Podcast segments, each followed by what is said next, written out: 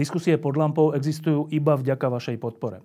Ak považujete program pod lampou za zmysluplný, pomôže nám už 1 euro za diskusiu. Vopred vám veľmi ďakujeme.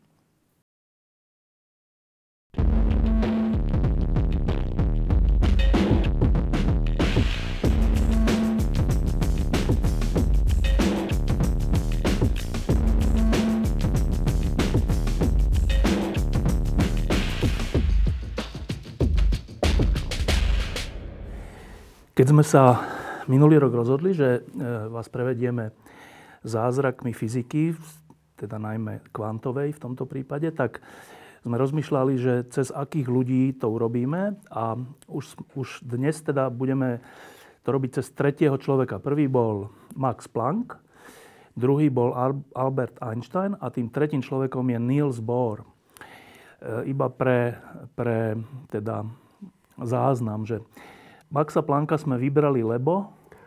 E, ja vrátim tento, tieto obrázky. Max Planck e, bol človek, ktorý prvý zaviedol tú ideu, že, že e, nejaká fyzikálna veličina, ktorú sme to vtedy poznali a mohla sa meniť spojite, že v skutočnosti v nejakých situáciách sa nemôže meniť spojite, alebo iba po nejakých skokoch a konkrétne to urobil pri vysvetľovaní tepelného žiarenia telies, to je, to je ten graf tam.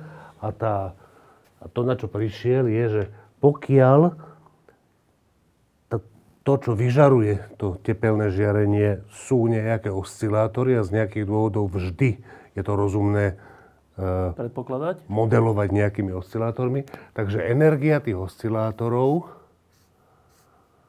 je nejaký násobok celočíselný krát nejaká konštanta krát frekvencia, ktorá sa označovala gréckým písmenom ni. To znamená, že že, že sú to celočíselné násobky, násobky, nie nejaké nejakej, spojité veci. Nejakej konštanty, ktorú on e, zaviedol, aj konkrétnu jej hodnotu, aby mu vyšli tie veci krát frekvencia tých oscilátorov. Čiže bol schopný odvodiť túto experimentálnu krivku len za predpokladu, ktorý ktorému sám neveril. Ktorému sám neveril, ktorý bol v naprostom rozpore so všetkým, čo sme o tých oscilátoroch dovtedy vedeli. A teda Max Planck týmto sa stal trocha tak, trocha úplne prvým, alebo úplne, skoro že zakladateľom úplne. kvantovej fyziky. Úplne, to bola prvý raz tá myšlienka. Že, že je to po kvantách nie spojito. Áno, Dobre. áno. A dôležitá vec je, že, to, že ten Max Planck to nepredpokladal, že to kvantovanie sa týka toho žiarenia tepelného, ale tých oscilátorov, tých kmitajúcich vecí, ktoré to vyžarujú. Dobre.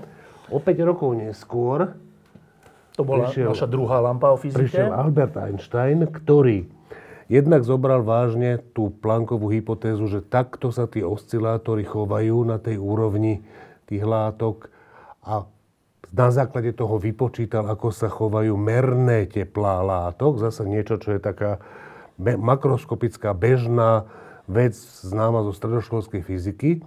A tam vypočítal, že niektoré veci, ktoré dovtedy boli nezrozumiteľné, touto plankovou hypotézou, ktorá sama o sebe je nezrozumiteľná, ale tie veci sa potom stanú jej dôsledkom. Čiže sa to objavilo na dvoch rôznych miestach, táto planková hypotéza, že energie oscilátorov sú takýmto spôsobom kvantované. A druhá, ešte revolučnejšia vec. Einsteinová? Einsteinová že predpokladal o tom svetle, čiže o tom žiarení, že ono samo je kvantované, že ono môže mať len Nejaké... energie, ktoré sú násobkami takéhoto niečoho, kde teraz to ní, to posledné písmeno, nebola frekvencia toho oscilátora, ale frekvencia toho žiarenia. Áno, tie dve veci súvisia respektíve Dobre. sú to isté. Čiže Einstein vlastne povedal, že samotné svetlo, že nielen tie, tá látka oscil, osciluje v nejakých kvantách alebo vyžaruje v nejakých kvantách, ale že samotné žiarenie, teda aj svetlo, Presne tak. všetko elektromagnetické žiarenie, nie je spojité, ale... Ale e, jeho energia nie je spojitá, ale tá energia môže je násobkom niečoho. Môže len celočíselné násobky takéhoto niečoho. Čo dovtedy bolo nevýdané. Nielen, že dovtedy, ale na, na rozdiel tej plankovej hypotézy, ktorú teda prijal minimálne Einstein a odvodil z nej zaujímavý tento no. graf, tak tá hypotéza o jeho svetle. o svetle bola, že ďalších 15 rokov nepri, neprijímaná ľuďmi ako Planck a, a aj Bor. Akože, že Bor, akože túto časť nemal rád, rád aj keď, hneď si, hneď si k tomu niečo Dobre, a teraz, čiže a Max Planck, to sme ten sa zaviedol, učili na, na, na, asi na vysokej, či aj na strednej, neviem, na strednej fyzike Možno bolo, bolo spomenuté tá Plancková Iba spomenuté, konštanta. dobre. Uh, Einstein to sme sa učili notoricky všetci, v súvislosti s teóriou relativity tak, najmä asi. Hlavne, tak. Uh, a teraz tretím do tejto do tejto postupnosti je, sme vybrali Nielsa Bohr. Tak to, to prečo? Nie, to nie, že sme vybrali, ale to je, že... Že to tak že, je. Keď sa povie, že prví traja ľudia, čo sa týka kvantovej teórie, tak to sú títo, bez ak, to, tam nie je žiadna... Dobre, tak, že koho na... vybereš 4., 5., 6., to už sa dá uvažovať a viem si predstaviť, že rôzni ľudia vyberú, niekto vybere Schrödingera, niekto pre, pre, presne, ale že v ktorom poradí a tak ďalej. To, to sa dá uh, Louis de Broglie, že kto bude ďalší. Ale títo traja v tomto poradí je 100% Dobre, že idú a teraz takto. úplne kratučko, že Niels Bohr bol Nor? Dán. Dán. Čo o ňom vieme povedať ľudsky? No, tu mám túto ten obrázok, že, že tí dvaja muži, napriek tomu, že tam je dúha, to nie sú partnery, to sú bratia. Toto je Niels Bohr a toto je Harald Bohr, jeho brat. Takže z akej on bol rodiny? Z takej to bol rodiny, že jeho, ich otec bol lekár, ktorý bol navrhnutý na Nobelovú cenu za medicínu a fyziológiu, aj keď ju nikdy nedostal. Ten Harald e, bol matematik, e, mladší od Nilsa o rok a dačo, pričom vysokú školu skončil skôr ten Harald ako ten Nils, ktorý je tak, takto slávny, jeden z najslávnejších vedcov 20. storočia. Ten Harald bol nesmierne šikovný matematik, skončil o rok skôr vysokú školu, obidvaja hrali futbal. Nils bol brankár, Eh, ten Harald, neviem na, na akom poste hral. Každopádne ten Harald bol reprezentant Dánska. Vo futbale? Má striebornú medailu z Olympiády z 908 roku. Čiže reprezentant... Matematik pritom. Matematik, áno, že, že, že je taká story, že na jeho dizertá- na obhajobe jeho dizertácie, keď dostával titul PhD, keď ho obhajoval, že v tej sále bolo viac futbalistov než matematikov. Že proste z jeho spoluhráči z reprezentácie a z klubu. No. A syn Nielsa Bohr, teda Niels Bohr má Nobelovú cenu za fyziku a jeho syn má tiež Nobelovú cenu za fyziku. O niekoľko desiatok rokov neskôr. Tiež z fyziky. Ale tejto kvantovej? Alebo... Uh, takej, takej jadrovej. Dobre. Áno, áno.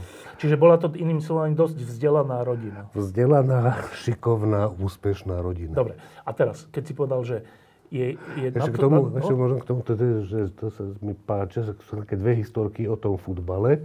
Jedna je, že e, pomerne nedávno, nepamätám sa, či je to 20 rokov alebo koľko, v dánskej verzii milionára, alebo tá, tá súťaž, čo no. taká, to ne, bola otázka, že ktorý dánsky nositeľ Nobelovej ceny e, bol zároveň futbalovým reprezentantom, ktorú ten človek neuhádol, ale potom, z, z, potom dosiahol to, že sa anulovala lebo tá otázka. to nebol lebo ten druhý. Tak nebol žiadny.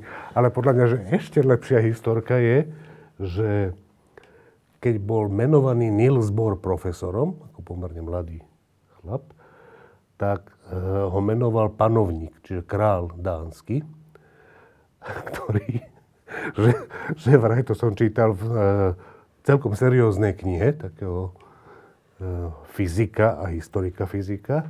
Fyziky Abraham Pais sa volá. Výborné knihy sú, ktoré životopisy niekoľkých ľudí, Einsteina aj Nilsa Bohra a všelikoho iného. A vraj ten král, akože sa začal to menovanie tým, že, že a že o vás som počul, že vy ste aj reprezentant Dánska vo futbale. Na čo, na čo Bohr aký bol, že napriek tomu, že teda bol inštruovaný, že s kráľom sa, kráľom sa nediskutuje, ani že to má, proste, že ten protokol je taký, že ty vlastne no. počúvaš a on, ale aký už bol Niels Bohr, tak povedal, že, že to je asi jeho brat, že, že to si, na čo, kráľ, na čo kráľ bol, že, vraj, že ostal že úplne zarazený, nezvyknutý na, na tento druh rozhovoru pri oficiálnej, oficiálnej príležitosti a začal znova, že. Tak ja som o vás počul, že vy ste reprezentant, reprezentant našej krajiny vo futbale, na čo Bor, Nils Bor odpovedal, na čo panovník povedal, že audiencie je skončená. Ale teda dal mu ten Vybavil sa aj, nie vtedy, ale, ale on. Takže, takže ešte raz, obidvaja boli futbalisti, ale Nils bol taký futbalista, že hrával za nejaký klub tam, ale, ale ten Harald reálne bol teda reprezentant na úrovni strieborného medailistu. No, a teraz, že prečo je nadovšetku pochybnosť jasné, že medzi tými prvými troma top vedcami začiatku 20. storočia, čo sa týka kvantovej fyziky, je Planck, Einstein a práve Niels Bohr. No. Prečo no, Niels Bohr? No, to, to, toto bude vlastne celý, celý, celý, dneska sa hlavne o tom budeme rozprávať, e, podobne ako tí dvaja, akože to, čo on, to, čo on objasnil a to, čo na prvý pohľad vyzerá, fú, a že za to je taká sláva tak, a Nobelová cena, je tento obrázok, to je spektrum vodíka, tzv. absorpčné. Neviem, či tam vidíš, tam sú štyri také čierne čiarky. Okrem tých farebných sú tam čierne. Počkaj, najprv vysvetlí pre ľudí, ktorí sa tomu nevenujú, že čo znamená absorpčné že, spektrum vodíka. E, áno, to znamená toto, že pustíš cez, cez vodík, cez nejakú nádobu s vodíkom. Alebo e, v plynnom skupenstve? Áno, áno vnútri je vodík a je sklenená, aby to... Aby Dobre. To, pustíš svetlo, ktoré rozložíš pred tým nejakým optickým hranolom biele svetlo na dúhu. Dobre. Čiže keď tam nie je ten vodík, tak vidíme tú dúhu.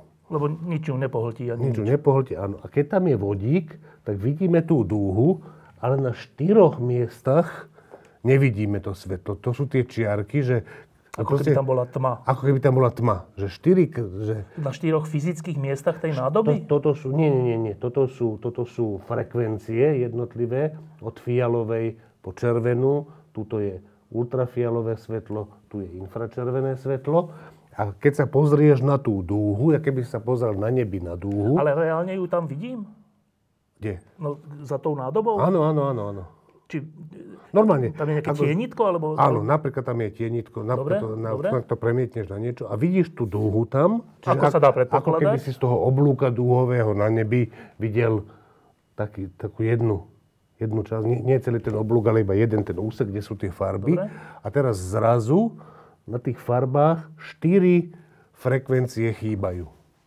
Dobre. Čo, čo sa interpretovalo tak, lebo to, to isté sa pozorovali. Čili akože iba kratuč, iba vlastne jedna frekvencia. Tak, to je, tak, tak. Štyri, štyri rôzne, ale vždy, vždy štyri krát jedna frekvencia chýba.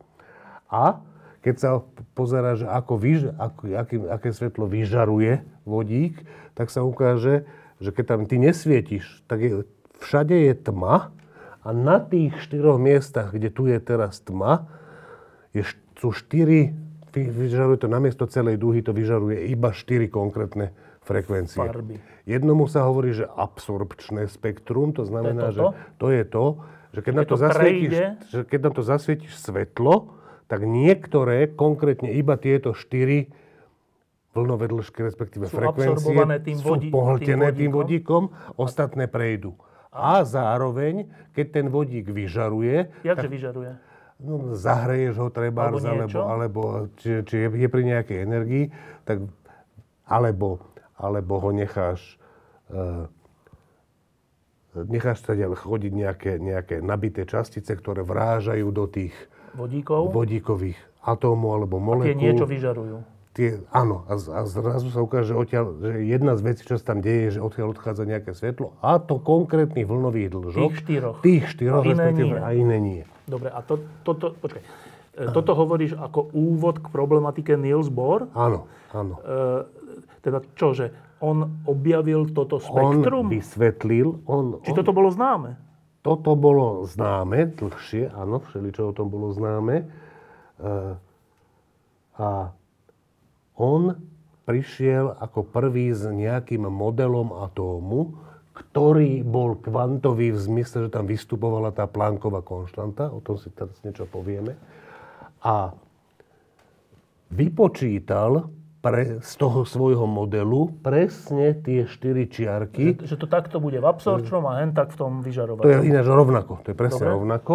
Plus nielen tieto štyri čiarky vo viditeľnej časti spektra, ale vtedy už boli známe aj, e, jak, jak, jak vyzerajú tie podobné čiarky v ultrafialovej časti, v infračervenej časti.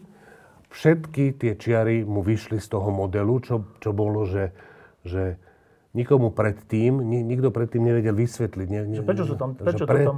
Prečo tam sú a prečo sú práve tam, kde sú. No a to, čo on urobil, je, je táto, táto vec. Čo je, teraz to je, že úplne strašne zaujímavá tá história, že toto vysvetlenie tohto obrázku a polohy tých čiernych čiarok je už úplne jednoznačne, že najväčší Bohrov vedecký výsledok. Za ten dostal Nobelovú cenu. A teraz e, o tom bude dne- dneska, celý čas sa budeme o tom rozprávať. Pričom, keď sa, keď, e, keď sa ma spýtaš, že, že koľko z tohto je treba, aby dnešný človek vedel, o, keď sa chce človek niečo vedieť o kvantovej fyzike, že čo z tohto Borovho modelu má vedieť, tak odpovedie, že nič. Nič, lebo Nič na to treba zabudnúť, lebo je to zle. Je to úplne zle. Nie je to úplne zle. Takto. Podľa toho, jak je, podľa znamená toho, slovo čo úplne, znamená no? slovo úplne, v nejakom zmysle je to úplne zle. Pričom Bohr bol, Bohr bol prvý, ktorý od začiatku hovoril, že to je zle. Že, toto, že je to pozoruhodné, jak ďaleko sa týmto spôsobom dostaneme, ale toto nie je ono. Toto, toto nemôže Hovoril byť... pri svojom ďakovnej reči za Nobelovú cenu, že dali Hovoril ste mi ju furt, za blbosť. hovor- hovor- Hovoril podľa mňa v čase, keď to publikoval, tak to, tak už Že síce vtedy... mi to vychádza, ale podľa mňa to tak vtedy- nie je. Také niečo? Také niečo, také niečo, že, že, že v nejakom zmysle, To tak je. ale, ale teda väčšia pravda je, že nie je to tak, že to je proste, že celý ten, celý ten Ale teda je to nejaké priblíženie sa k realite? Také niečo v aspoň? skutočnosti, ja by som povedal, že ani to nie je celko, ani to nie. Že to je, Tak že... za čo dostal Nobelovú cenu potom? poviem ti, poviem ti. Môže sa dostať Nobelová cena za niečo, čo neplatí? Uh, môže, ak, ak to uh, V doterajších, otvorilo cestu, ved- akože, ak, áno, ak, ak, to, ak to otvorilo cestu pre, pre veľmi uh, intenzívny výskum, ktorý sa dial potom v tých intenciách toho Borovho objavu, celý čas s vedomím si toho, že, že Asi to tak celkom že nebude. to tak celkom nebude. Akože tam, tam sú uh, jeden z ľudí, ktorí nakoniec to rozlúskli a našli tzv. novú kvantovú mechaniku. Tomuto sa hovorí tomu, tomu Boromu, že stará kvantová teória. A tí ľudia, ktorí robili starú kvantovú teóriu vrátane Bora samotného, celý čas vedeli, pri najmenšom tí najšikovnejší z nich, že takto to nie je, že to je, nie, že to je nejako inak. Jeden z troch ľudí, ktorí to nakoniec rozlúskli, tí traja boli, že Schrödinger, Heisenberg a Pauli.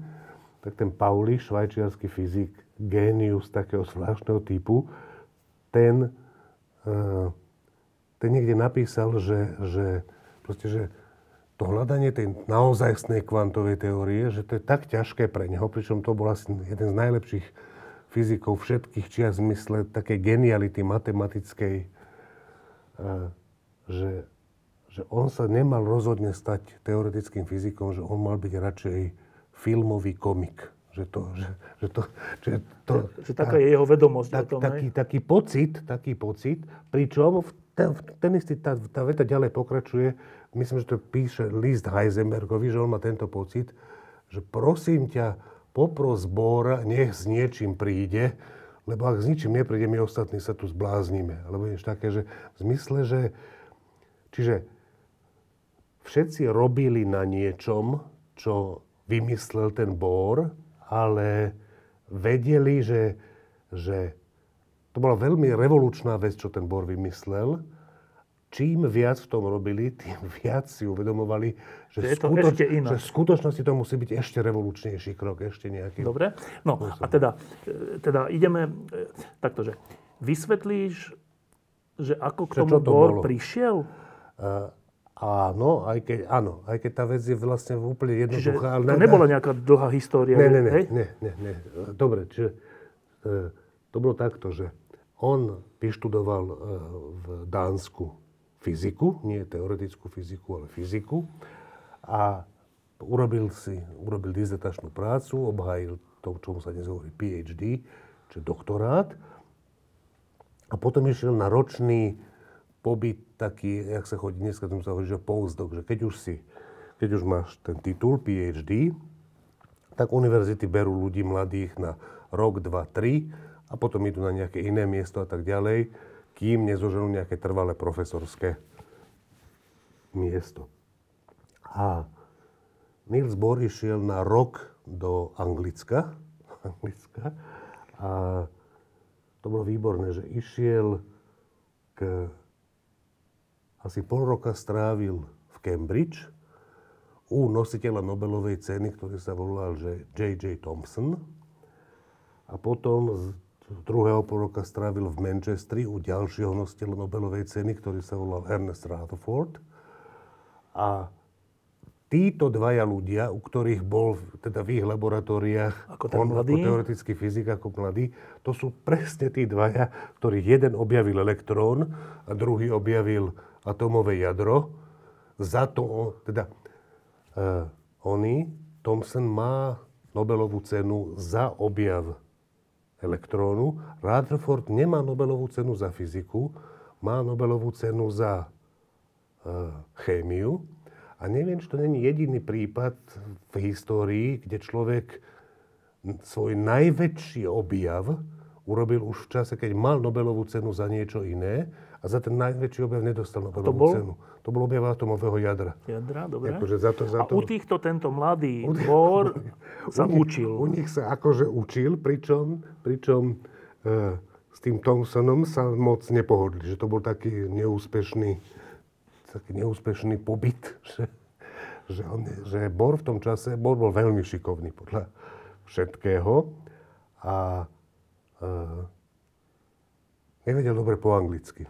Čiže sa, učil sa angličtinu tesne, pred, vtedy to nebola taká univerzálna reč vedecká, jak je to dnes, že sa tu angličtinu učil tesne predtým, než tam išiel. Čo sa Thompsonovi nepáčilo. Thompsonovi, to, toto myslím, že Thompsonovi by nevadilo, ale e, Bohr čítal Thomsonové články a veľmi... Dobre, najprv, dobre, poďme k tomu, že čo ten Thomson objavil. Thomson objavil takúto vec, že Thomson objavil... Thomson zistil, čo objavil Edison bez toho, že by to vedel. Edison objavil takúto vec. Počkaj, Edison... Edison, Edison keď vymýšľal žiarovku, tak žiarovka je také niečo, že tu máš nejaké vlákno a to celé je v nejakej banke. A to, tuto privedieš elektrínu. Tam není vzduch vnútri. Alebo riedky. A toto svieti. Keď cez to ide elektrika. Áno. Keď, a teraz e, to, to, to, to to, toto, vlastne, toto skonštruoval Edison? Edison vlastne na to neprišiel, to, to vymyslel niekto iný, ale Edison tú žiarovku zdokonalil do, do, do, použiteľnej do použitia. A, a robil na tom strašne veľa, lebo tam bolo plno uh, problémov. Dlho používal, vieme potom nakoniec sa používajú wolframové vlákna, sa používali v žiarovkách. Dlho používal uhlíkové vlákno. Uh, keď, je, keď je tu vysatý vzduch, tak to uhlíkové vlákno nezhorí. nezhorí a to uhlíkové vlákno, tam bola tá vec, ktorá ho trápila, je, že počase sa tie žiarovky začadili znútra nie, niečím čiernym. Uhlíkom. Sadzami. Dalo sa očakávať, že uhlíkom, áno, že e, vtedy sa ešte nevedelo, či sa veci skladajú z atómov, ale zase sa, že nejaké malé časti drolí. uhlíka sa odtiaľ dostávajú a prídu sem. A jednu vec vymyslel Rutherford, že, Edison, že ak by tie sadze, alebo ako boli elektricky nabité. Takže tu by sa dalo urobiť tak, že sem dá ešte nejaký in, že sem dá nejakú ďalšiu vec, ktorú tiež pripojí k elektrine. Čiže toto pripojí k elektrine, toto pripojí k elektrine, tu ide prúd a svieti to. A tuto dá, ne, tuto dá niečo ďalšie. To priťahuje tie častice. Ak tuto sú nabité častice, tak ich to bude priťahovať. Nepôjde to na celú, celé to sklo teda. Áno, áno, áno, že, že, že, že takto. Nefungovalo to, nefungovalo to. Ukázalo sa totiž neskôr, že, že tie sadze sú naozaj uh, uhlíkové Atómy, atómy alebo čo. A tie sú neutrálne. Ale zistil, že keď toto je kladné, tak niečo sem ide. Proste, že, že, sem, že tu ide nejaký elektrický prúd. Naprosto neznám, neznám že, že čoho. Dneska vieme, že to je kvôli tomu, že keď sa toto rozžeraví, tak okrem toho, že to vyžaruje svetlo, odtiaľ občas vylietávajú elektróny. A keď tuto bol kladný, keď Tak tu bola kladná tam- tak to- to, priťahovalo tie elektróny. Čiže Edison objavil takúto nejakú vec, netušil, čo to Čo je. to tam vyžaruje Čo odtiaľ? to je, hej, hej. Ani to neriešil, hej? Ne, dal si to patentovať. Dal si to Ako čo? patentovať. Ako, Akože taká zaujímavosť. Že dá sa takýmto spôsobom merať nejaký prúd. Áno, ako, dobre, ani, dobre. Čiže každopádne vedecky to nejako neskúmal. A medzi tým ale podobnú vec skúmali ľudia v Európe, medzi nimi aj tento Thomson, že e, tí na rozdiel od neho tu nedávali e, vysokú teplotu, čiže oni, tu bola len jedna časť elektriny, tu bola dru, druhý pol elektriny, čo je kladné a záporné a veľ, medzi nimi veľmi vysoké napätie. A keď tu bol riedky plyn alebo skoro nič, vákuum, tak to viedlo tu, tuto proste, tuto Išiel proste prúd. nie, niečo tu išlo, niečo tu išlo, čomu sa hovorilo, že katódové lúče. Čo vtedy ešte nevedel, že to je elektróny. Vôbec, hej? vôbec, vôbec. A to, čo on zmeral, to, čo on Ten zmeral, Thomson? ten Thomson, on zistil niekoľko vecí o tých katodových lúčoch. Jednak, že majú elektrický náboj, že to je niečo, že vtedy boli také dve skupiny ľudí. Nemci si hlavne mysleli, že sú to vl- nejaké vlny a robili experimenty, aby potvrdili, že sú to vlny. Briti, medzi nimi tento Thomson, e, mali hypotézu, že to sú nejaké častice, nejaké korpuskule a chceli zistiť, aké to sú. Zistili, že majú náboj a ten Thomson zistil e, tým, že to meral, že jak sa to chová v elektrickom a magnetickom poli, že jak sa to zahýba, plus e, zisťoval, že ako to prechádza cez látku, cez vzduch, tie lúče a keď na niečo dopadajú, koľko tepla sa tam vygeneruje tým dopadom. A pri týchto experimentoch zistil, že tie, Lúče. tie častice, Tie on bol, to- on bol za zástanca častice, častice, dobre? že tie častice e,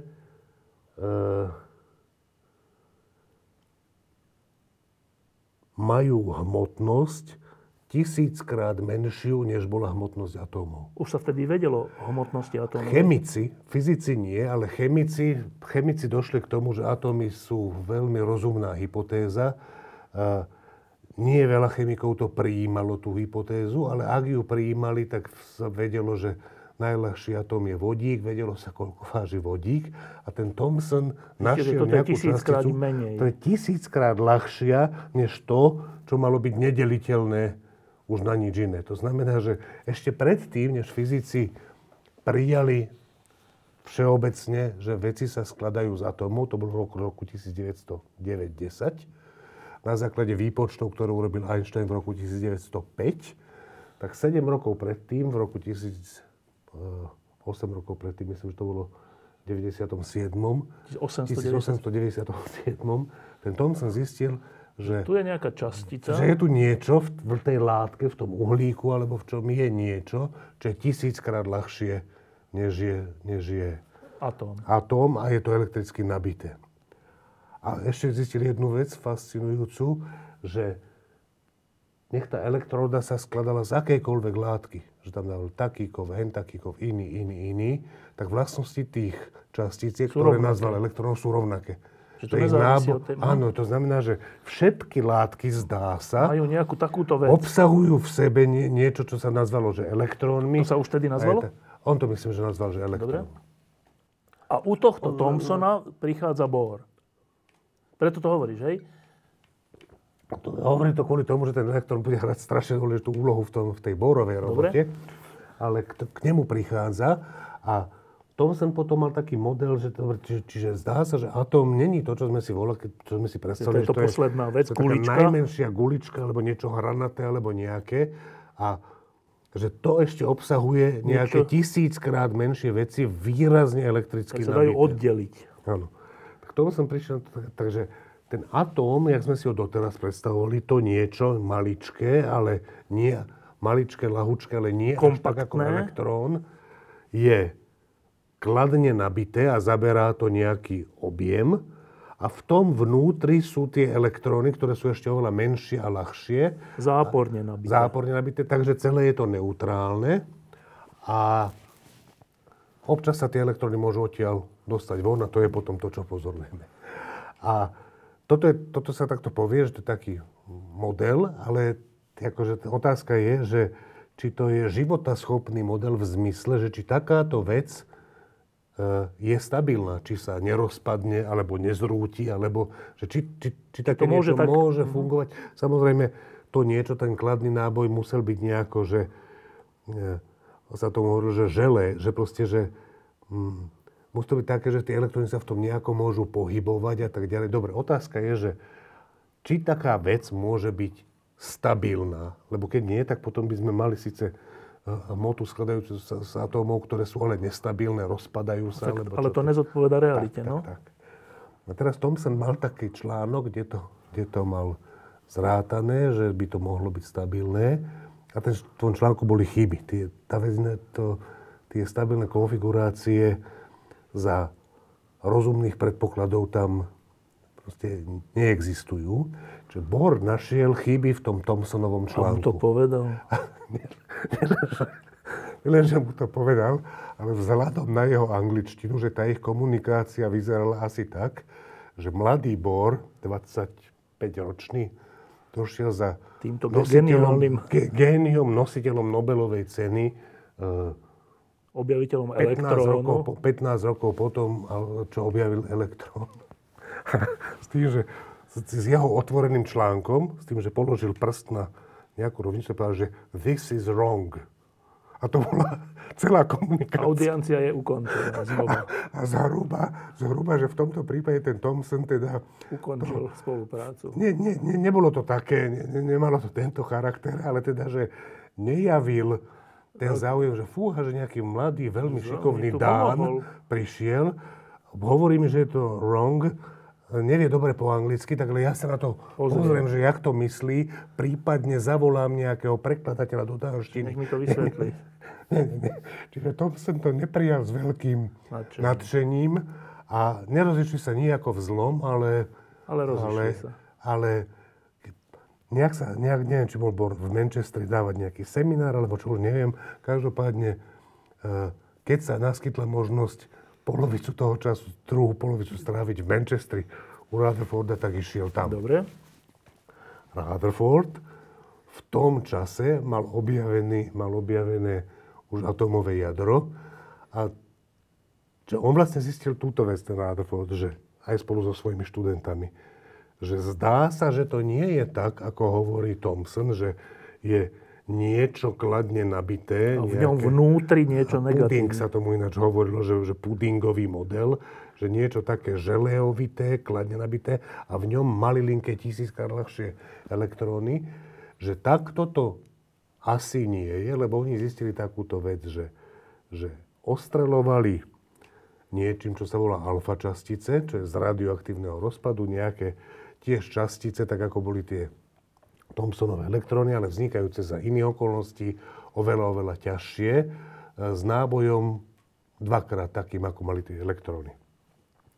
A týmto ostrelovali zlato, zlatú fóliu, veľmi jemnúčko vytepanú. To znamená, že bola veľká šanca, že tá alfa častica, nech to čokoľvek, trafí iba jeden z tých atómov, lebo je to veľmi tenké. Oni vedeli, že sú to alfa častice? Čím to áno, ostrelujú? Áno, áno, A čo, čo si mysleli, čo to je alfa e, častica? O alfa časticiach v tom čase vedeli, aký to má náboj, vedeli, akú to má hmotnosť, vedeli, že to má hmotnosť zhruba ako 4 krát protón, ako 4 krát vodík, tak, tak protón ešte uh, nie, nie, Čo je to v skutočnosti alfa častica? Alfa častica z dnešného pohľadu je jadro hélia. To znamená, to A, sú... Ale oni toto nevedeli? To nevedeli. To ne, neviem v tom čase, čo, aký, čo vedeli o tom, že že čo to, vlastne, čo to vlastne ostrelujú? Ale vedie, Čím to vlastne ostrelujú? Vedeli, že to ostrelujú s tým, čo vzniká v takom a takom type radioaktívneho rozpadu Aha, a tú vec volali alfa častice. Dobre. Vedeli jej hmotnosť, vedeli jej náboj. A teraz, uh, vedeli vypočítať, že ak je to, ak je to ten pudingový model, ak ten atom je nejaký takýto... Toho zlata? áno, áno, toho zlata a do ňoho ide tá alfa častica, tak vedeli vypočítať, že o aký uhol sa tá alfa častica odchýli v priemere. Hej, to závisí trošku od toho, že... Keď či prejde trafí, tým zlatou... Áno, či trafí priamo do toho atómu, alebo na bok, alebo vedľa, alebo čo. Ale vieš vypočítať na základe toho Thomsonovho modelu, že o aké uhly sa to má vychylovať. Máličko sa to má vychýliť, vieš to dosť presne vypočítať a tým pádom z toho, ako sa vychylujú tie alfa častice, sa niečo dozvedáš o tom materiáli. O tom materiáli. Teraz oni zistili, že niekedy sa to vychýli že nie o malilinký uhol, ale že sa to odrazí späť. Alebo že sa to vychýli... Hore. Alebo... Áno, áno.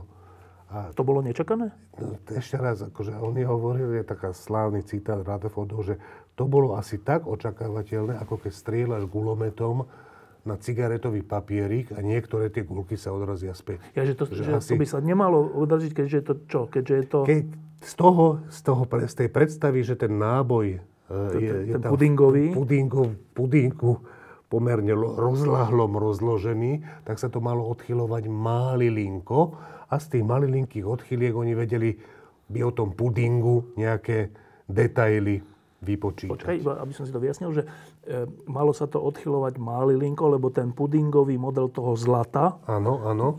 veľmi tenkého, čiže áno. vlastne do jedného atomu, alebo do či, čiže malého množstva. vtedy, keď niečo nabité, nabité, tade ide, tak keďže tam je aj plus aj minus v zásade neutra, zneutralizované v tom pudingovom modeli. Áno, ale, ale, ale, ale nie úplne zneutralizované, lebo, lebo je to kladný náboj a v ňom sú záporné. niekde záporné. Čiže ty môžeš na základe toho, jak sú tie záporné rozdelené v tom kladnom a predpokladáš, že jak je, jak je to celé veľké. Normálne z elektrostatického alebo elektromagnetického in, interakcie vypočítať, okolko sa to odchýli. Prečo to sa to vlastne odchýli? Lebo, lebo tam pôsobia síly elektro, Toto je akože nabité a podobne, toto je tiež nabité. Tak... Podobne ako keď nejaká, nejaký, nejaký nejaké vesmírne teleso alebo meteorit letí okolo Zeme, tak gravitáciou, no, tak gravitáciou sa, sa nejakým spôsobom zahne. No, tak a v tomto prípade zase elektrickým... Namiesto gravitácie elektrické Dobre, pole, a čiže, čiže malo by to byť, že prechádzať. Prečo to vlastne malo prechádzať? Lebo oni tam strieľali na to zlato. Áno, ale že prečo sa to nemá odraziť? Však niekedy sa to môže odraziť, nie? Nie, to nie, sa... nie, ešte raz, to je ten príklad, že, že že keď urobíš ten výpočet, tak zistíš, že pravdepodobnosť, že sa to odrazí, je asi taká, ako keď gulometom strieľaš do cigaretového papierika a že sa ti niektoré tie gulky odrazia späť. Dobre? Dobre, čiže to, to, to Napriek sa, tomu dobre? sa im odrazili niektoré. A späť a hore a všelikde. Tak. A, a, odpo- a teda otázka je, že čo to má znamenať? Najprirodzenejšia odpoveď, z ktorou prišiel rovno na že počkať, ak to není tak, jak myslel Thomson, že to je celé rozložené v, v tom, kompaktnom telese. Tom, áno, ale že mám, že celý ten kladný náboj je tiež v niečom tak mrňavom, jak ten elektrón, akurát, že oveľa ťažšom. To je to, že atómové jadro, čiže celý ten kladný náboj, ak je v niečom malilinkom, ťažkom, tak keď tá alfa častica akurát trafí to malilinké ťažké, tak sa od toho odrazí ako keď, ja neviem... Ja, dve biliardové gule, no? Dokonca nie ako biliardové gule, lebo tie sú rovnako ľahké, kdežto ten, to jadro zlata je ťažšie ako tá alfa. Ako tá alfa častica. Čiže šanca, že sa to odrazí, je, je malá len kvôli tomu, že, že, že malá to šanca, že ho trafíš. Áno, ale že keď ho od času od času trafíš, tak sa to odrazí až takto. Tak toto bol, toto bol to Rutherfordov objav jadra, že ten, tie experimenty s tými alfa časticami a tou zlatou foliou nám ukazujú, že, že ten Thomsonov model, čo bola snaha napasovať do tej atomovej predstavy existenciu elektrónov, že to tak asi nie je. Že to je tak, že je malilinké, veľmi ťažké kladné jadro a niekde okolo, nie v ňom, ale niekde okolo sú elektróny, malilinké, tisíckrát ľahšie. A to, to znamená, počkaj, že na základe tohto experimentu um, alfa častíc, ktoré išli cez tenulinku vytepanú z, z, fóliu. zlatú fóliu, ano. ľudstvo prišlo k tomu, že jadro je také? Že, na základe tohto experimentu? Že jadro existuje, nie že jadro hey, je také. A na základe že... tohto áno, experimentu? Áno, áno. Pričom, to je, to je zaujímavé, že v, t, t, t, v tom prvom momente, že ani Rutherford tomu neprikladal taký význam. To je jeden z najepochálnejších objavov, keď vezmeme do úvahy, čo všetko znamená jadrová energia, tak akože málo objavov v histórii ľudstva bolo takto významných, že samotný Rutherford tomu neprikladal nejakú veľkú dôležitosť. dôležitosť. Nobelovú cenu za to nikdy nedostal. A, a on teda prišiel, že, že zdá sa, že teda ten, ten atóm nevyzerá tak, jak si to predstavoval ten Thomson, ako ten puding s, s elektrónmi, ale že skôr vyzerá ako slnečná sústava.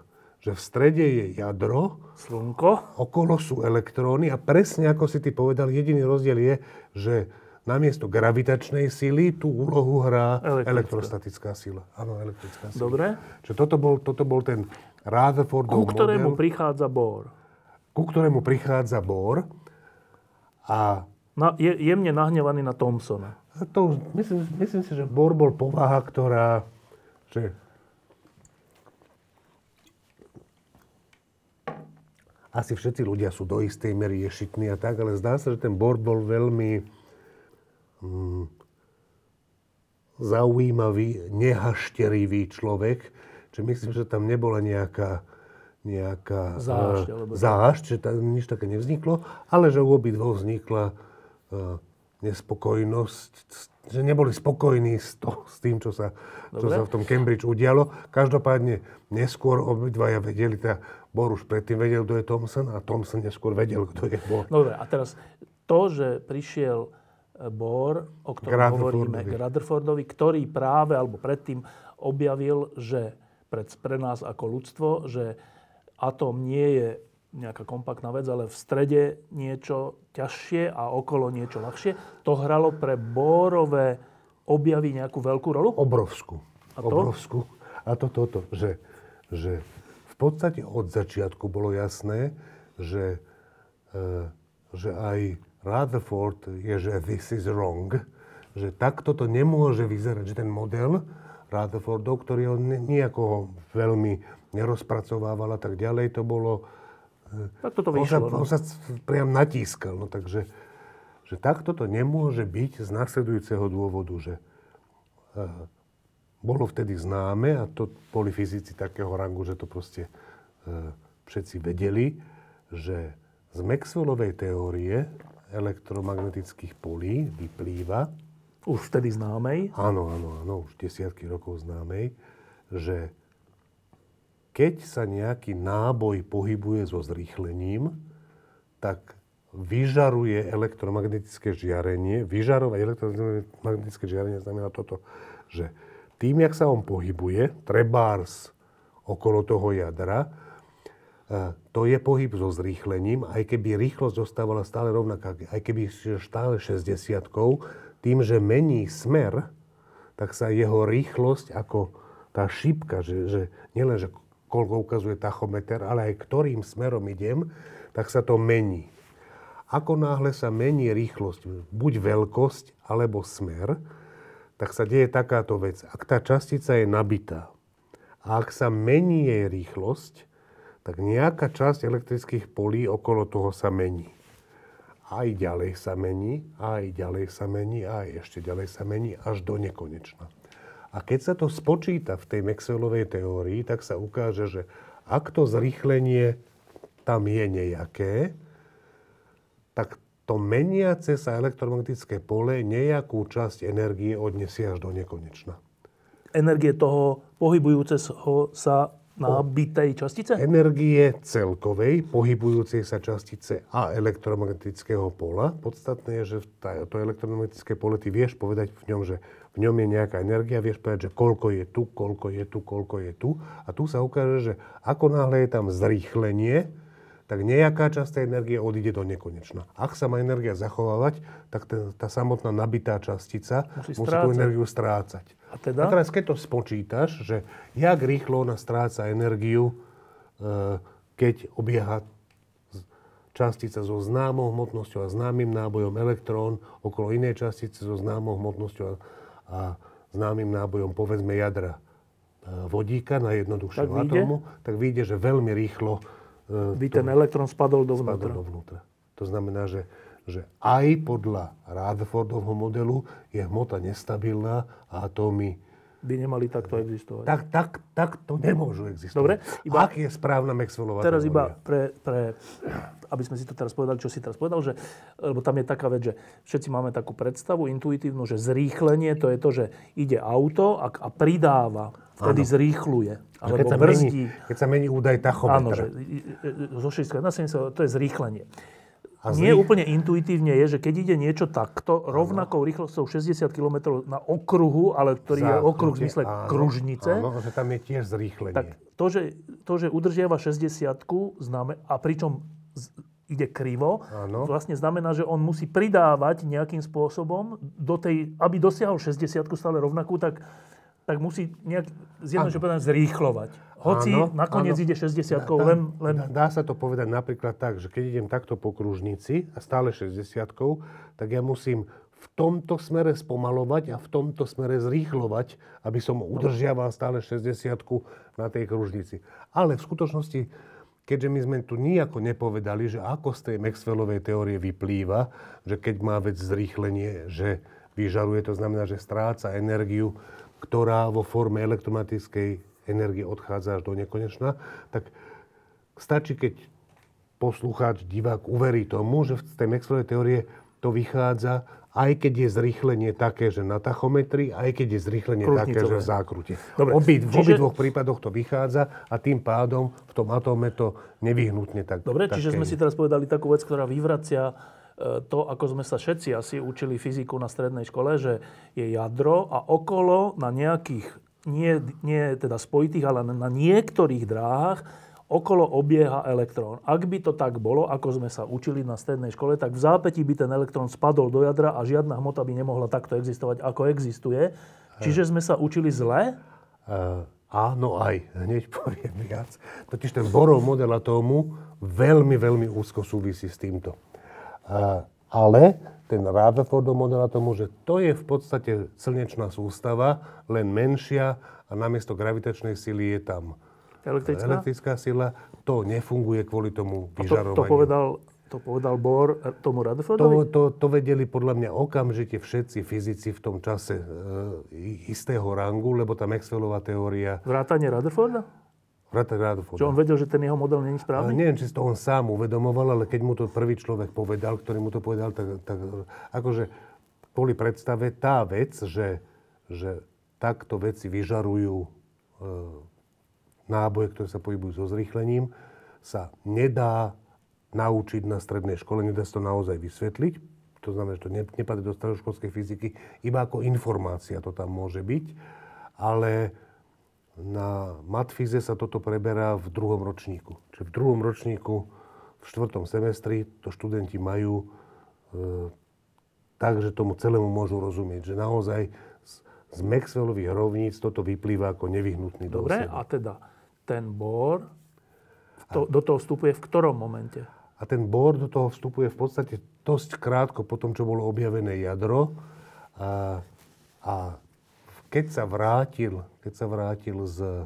Už z, aj od Rutherforda? Už aj od Rutherforda, tak napísal tri články, z ktorých prvý je ten najpodstatnejší a dve ho potom e, doplňajú o ďalšie zaujímavé veci.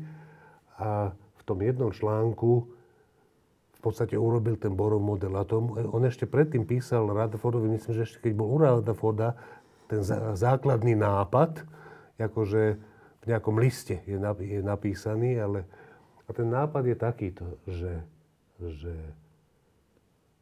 bo, akože to je fascinujúce, jak je to jednoduché. A ináč to je zaujímavá vec, že, že niektoré články, ja som si prečítal až kvôli lampe, aj Einsteinové články, niektoré som čítal, vrátanie toho článku o fotoefekte, tie som už dávnejšie čítal, ten Plankov článok som sa pokúšal čítať, tento Borov článok sa mi čítal oveľa, oveľa jednoduchšie než ten Plankov. Teraz, ten... keď hovoríš článok, nemyslíš článok, že text, ale že ten vedecký článok. Ten vedecký článok, áno, áno. Že tie, kde ten objav je teda, áno. Čiže ten, ten Borov článok je veľmi čitateľný, po prvé, a po druhé som zistil, že, že skoro všetci, kto, kto to učí, kto, kto preberá, skoro všetci tam robia jednu nepresnosť, ktorá mne prípada úplne, že významná. Dokonca Steven Weinberg, ďalší nositeľ Nobelovej ceny, ešte teraz žijúci, skvelý fyzik, ktorý má uh, výborné knihy, tak keď opisuje Borov model atómu, tak tam opisuje, že Bohr vychádzal z tohto a z toho Bohr, to nebol ten Borov pôvodný nápad, aj keď v tom článku sa aj tá vec objavuje. A oni všetci hovoria, že Bohr vychádzal z toho, že moment hybnosti je kvantovaný podobne ako je energia u Plancka a u Einsteina. A to není ten jeho predpoklad. Ten Bohrov predpoklad je, že, že keď mám ten Rutherfordov model, čiže tu mám jadro... Asi daj druhú. Daj, či potrebuješ Aha, tento obrazok ešte? nepotrebujem, nepotrebujem.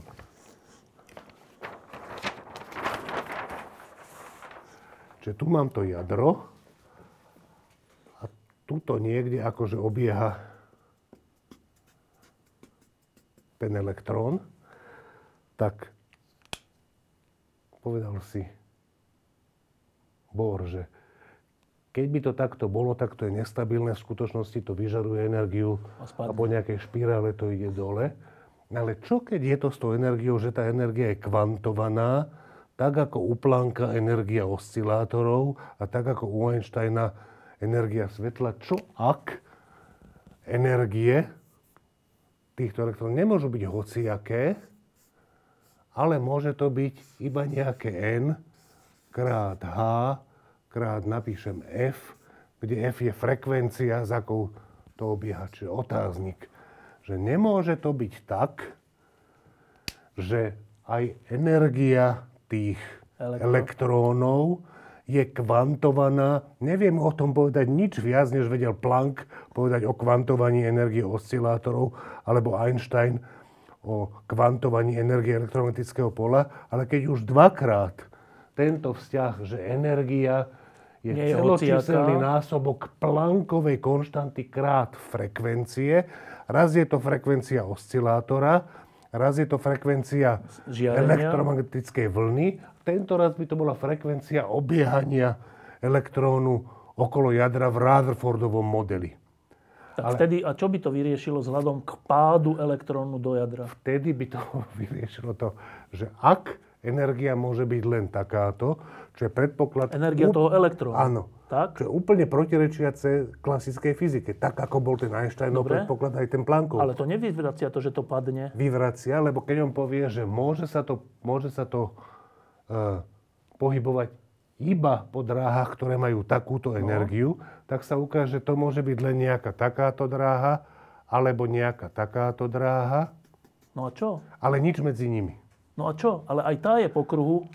Ak je tá, to znamená, že, že súčasťou toho, toho Bohrovho predpokladu je, že všetko sa môže diať tak ako u Rutherforda, akurát, že povolené sú iba niektoré trajektórie, iba niektoré kružnice, iba niektoré polomery, iba niektoré energie. Dobre?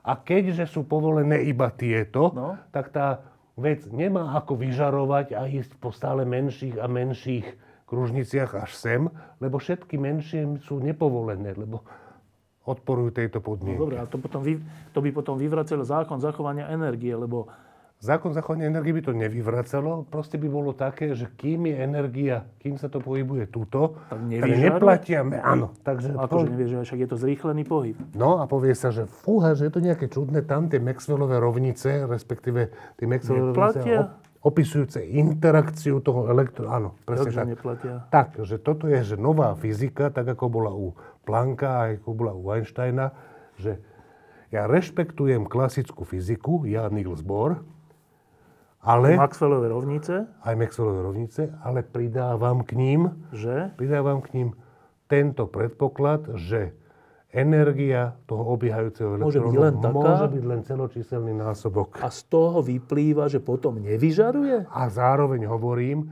Či že... to len postulujem? a zá... po, áno, presne, presne, presne tak, ako hovoríš. A zároveň postulujem, Že vtedy nevyžaruje. ku klasickej fyzike, že vtedy nevyžaruje. A na to by Maxwell povedal, že A- však vždy vyžaruje. Počkaj, počkaj. A vyžiariť môže len vtedy, áno, Maxwell by povedal toto, on povedal, že tak ako Einstein so svojou hypotézou kvantovania energie elektromagnetického žiarenia ide proti Maxwellovi, s tým, že je jasné, že tie Maxwellové rovnice vynikajúco fungujú, nefungujú na ten fotoefekt, ktorý tým Einstein vysvetlil. Dobre, dobre, však za to Einstein dostal Nobelovú cenu. Inak fungujú, tak je, není to jasné, že jak, jak to tam funguje s tým Einsteinom, rozumiem, to není jasné v roku 1913, o ktorom rozprávame, ale toto je tá vec, že Bohr ako tretí urobil túto vec. Zoberiem fyziku tak, jak ju poznáme a na ňu postulujem niečo, čo je v rozpore s tou fyzikou. S tou fyzikou je to v rozpore, ale to znamená, že to je taká zaujímavá vec, že, ktorá zrejme týchto géniov charakterizuje, že jemu je jasné, že klasická fyzika není schopná vysvetliť stabilitu atómov. Není schopná vysvetliť... Lebo mal padnúť ten elektrón. Áno, že keď vezmeme do úvahy to, čo objavil Thomson, čo to, čo objavil platí. Rutherford a to, čo je v Maxwellových rovniciach, tak proste tie veci nejdú dohromady. Musí tam byť nová fyzika a súčasťou tej geniality, čo ja to absolútne... Je odvaha.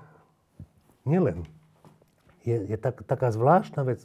Odvaha a zároveň nie je prílišná odvaha. A to ja preto absolútne nemám cit. Čiže to je jedna z vecí, ktorú ja len vidím na nich a je mi nepochopiteľná, že proste to, čo on urobí, je toto, že namiesto toho, aby zahodil klasickú fyziku, že klasická fyzika tu nefunguje, tu musí byť niečo iné v hre, čo to bude? A začneš niečo úplne nové stavať? Nie. On zoberie úplne klasickú fyziku. Teda napríklad Maxwellové rovnice. Maxwellové rovnice a ten, ten Rutherfordov model. No. To, to obiehanie, čo vlastne slnečnú sústavu. Akurát k tomu pridáš, že a, a táto vec nefunguje. Táto jedna je nejako inak. Ináč tomu sa hovorilo, podľa mňa to výborne charakterizuje tú no, že, že spôsob, akým Bohr robil e, fyziku, že to bola taká mágia, že on mal takú kúzelnú paličku, ktorou vedel, že, že zamával nad klasickou fyzikou, tou kúzelnou paličkou, a v tej klasickej fyzike sa nejaké malilinké veci zmenili a všetko ostatné ostalo tak ako predtým a zrazu to fungovalo. A dovietek je, že, že nepríjemnosť bola, že tá, palička fungovala len v Kodani. Že proste nikde inde, nikde inde až tak dobre nefungovala. No a to, čo, to, na čo prišiel, to, na čo prišiel... Počkaj, ešte raz sa to opýtam, lebo sa jasne, to zdá úplne neuveriteľné. Že ak platí a ak teda e, Bohr nepopieral Maxwellové rovnice toho, že keď sa niečo hýbe, nabité, zrýchlenie, tak to stráca energiu a tak ďalej, nepopieral to popieral to, popieral teda, to, že by... v zásade to nepopieral? Nie. Tu, tu, tu asi musí, lebo toto je kľúčová vec, na ktorú sa pýtaš. Ne, počkaj, zás... to dokončím, že, že v tom, v tom, ten pôvodný predpoklad bol, že a ten elektrón sa teda môže pohybovať ho, po hoci ktorej dráhe, kružnici áno, alebo tak. Áno. Čiže môže postupne aj klesať, lebo však to je ďalšia zase nejaká iná kružnica. A v skutočnosti sa teda nepo, nepohybuje po kružniciach, ale po takmer kružniciach v skutočnosti je to taká špirála, ktorá Až to sa padne. No. stále zmenšuje. A teraz, že on si, a, a toto bol uznával, Nie. V zásade, ale akože v zásade. Ale teda dobre, že jeho novátorstvo je toto, že Áno, v zásade by to tak platilo. Keby sa elektrón mohol pohybovať po všetkých dráhach a postupne ano. klesať, tak by to tak platilo. A ano. ja hovorím, a, a je to čudné, že, že, že teda ten elektrón ale nepadá, nepadá do toho jadra zjavne, lebo tu máme ano. existenciu takejto hmoty. Tak ja hovorím, že síce by to podľa Maxwellových rovníc malo padať, ale ja hovorím, že ak by ten elektrón bol iba na niektorých dráhach, ano. tak by to je taká umelá vec úplne, že tak tým pádom nemôže medzi, tým, medzi tými dráhami spojito chodiť. Presne to ja len tak, tak hovorím. Presne tak. Že, že, a čo je to za blbosť? Ale nevadí, tak. ja to napriek tomu hovorím, že a tým pádom síce sa on ide po tej mini elipse alebo kružnici, mal by strácať energiu, ale ja hovorím, že v tomto prípade nestráca. Nestráca, pretože v tomto prípade neplatia Maxwellové rovnice, ktoré, ktoré hovoria, že on nepopiera to, že Maxwellové rovnice platia, čo sa týka samotného elektromagnetického pola, ale že keď mám interakciu elektromagnetického pola s elektrónom v atóme, tak tam tie Maxwellové rovnice musia byť nejako modifikované a toto je tá modifikácia, Ale to je, to je také, že bez vysvetlenia. To je len také, že je to tak. Áno, Nie, áno. že prečo to Áno, tak je. presne tak. A teraz otázka je, že a prečo, prečo za to dostal Nobelovú cenu a prečo ostatní ľudia, že ó, že to je perfektné, akože No. mali to opluť, hej, akože z tohto Že to len tak povieš, Hej, že... hej, no tak teraz, že čo sa, čo sa stalo, že mimochodom, že on na túto vec prišiel uh, v čase, keď ešte nevedel, ved, vedel o týchto čiarach tuto, O tých čiernych. v tých čiernych čiarach, respektíve ak by sme tam mali ten prevrátený Opačný, no. obrázok, tak to sú jediné dúhové čiary na čiernom pozadí. E, Krátko predtým, krátko predtým e, človek, ktorý sa volal Balmer a väčšinou sa o ňom píše, že e, bol stredoškolský učiteľ, ale myslím, že on bol univerzitný učiteľ budúcich stredoškolských učiteľov, že on na niečom, Pedagogická fakulta, no. na niečom takom. A ten v pomerne vysokom veku prišiel na takúto vec, že, že našiel jednoduchú formulku, ako zapísať tieto štyri čiarky. A že tie štyri čiarky sú takéto, že keď vezmeš nejakú vhodnú konštantu R a 1 lomeno 2 na druhu minus 1 lomeno n na druhu, kde n je postupne 3, 4, 5 a 6. Prečo je tam 1 lomeno 2 na druhu? Však 2 na druhu je 4. 4, ale vo všeobecnosti tu, tu, tu, tuto je nejaké číslo na druhu a tu je iné číslo na druhu, ale tieto 4 čiarky dostaneš, keď vezmeš vhodnú konštantu R, túto dvojku a túto za to n postupne 3, 4, 5 a 6. Čiže Balmer, nejaký človek z Bazileja, myslím, e, Čo tým 50. dostaneš tým výpočtom? Frekvenciu? Či čo tým, to je? tým, tým výpočtom dostaneš frekvenciu a to presne tých, šty- štyroch, štyri tých štyroch čiar. Dobre? To, toto urobil Balmer. Publikoval to v nejakom článku. Okamžite mu ľudia povedali, že fúha, že to si vynikajúco trafil, že ty si vedel len o týchto štyroch čiarach. V skutočnosti je známych plno čiar v ultrafialovom spektre a plno čiar v infračervenom spektre. Pre ktoré presne platí táto tvoja formulka. Buď s dvojkou a s nejakými enkami vyššími ako 6, alebo aj túto s jednotkou, alebo túto s trojkou. To sa volajú nejaká Limanová a Pašenová séria a tak ďalej. To znamená, že Balmer objavil, že spektrum vodíka, všetky tie čiary sa dajú opísať takéhoto formulkou. Dosť jednoduchou. veľmi jednoduchou. Nejaké R, 1 lomeno celé číslo na druhu minus 1 lomeno iné celé číslo na druhu. Dobre, a teraz to, čo urobil Bohr, je, že ak ja vezmem Rutherfordov model atómu, ktorý má ťažkosti S tým s padajúcim. tým padajúcim oným, obohatím ho o tento absurdný Postulát, postulát, že to- postulát presne, vynikajúc, presne, po- o nový postulát, ktorý je absurdný, ale keďže už Planck absurdným postulátom vyriešil žiarenie čierneho telesa a Einstein absurdným postulátom vyriešil záhadu merných tepiel niektorých ja. látok, tak prečo nie? Použijem dokonca to isté, čo oni, že nech energia je Plancková konštanta krát frekvencia, tá, ktorá sa mi túto núka, krát celé číslo. A teraz, dobre, a teraz idem robiť výpočty. Aké výpočty? Však tu si v celkom novej fyzike. Ne, ne, ja som Niels Bohr, ja nie som v celkom novej fyzike. Na každej z tých povolených kružníc platí klasická mechanika, urobím normálne výpočty. V podstate urobím výpočet prvej kozmickej rýchlosti, že keď som v takej a takej výške, aká musí byť rýchlosť, aby to obiehalo po kružnici. Urobím ten výpočet a dostanem túto formulku, Čoho? že keď... Aha, výborne, dobre. Ak je toto jedna z povolených, traj, z povolených dráh a toto je iná povolená dráha, To sa, oni sa líšia energiami toho elektrónu. energiami, polohami a aj frekvenciami toho obehu.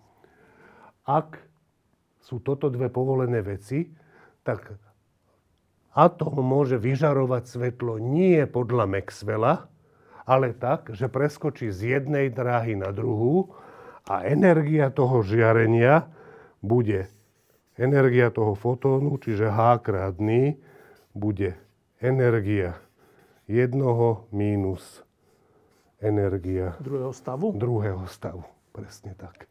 To znamená, že dvakrát tam vojde tá Prečo tam vložil konštanta. možnosť toho vyžiarenia? Pretože vid- vidíme tie spektra. Čože vidíme? My tie spektra, no, no, my vidíme, že atómy dokážu pohlcovať Alebo alebo, vyžarovať vyžarovať. svetlo konkrétnych frekvencií.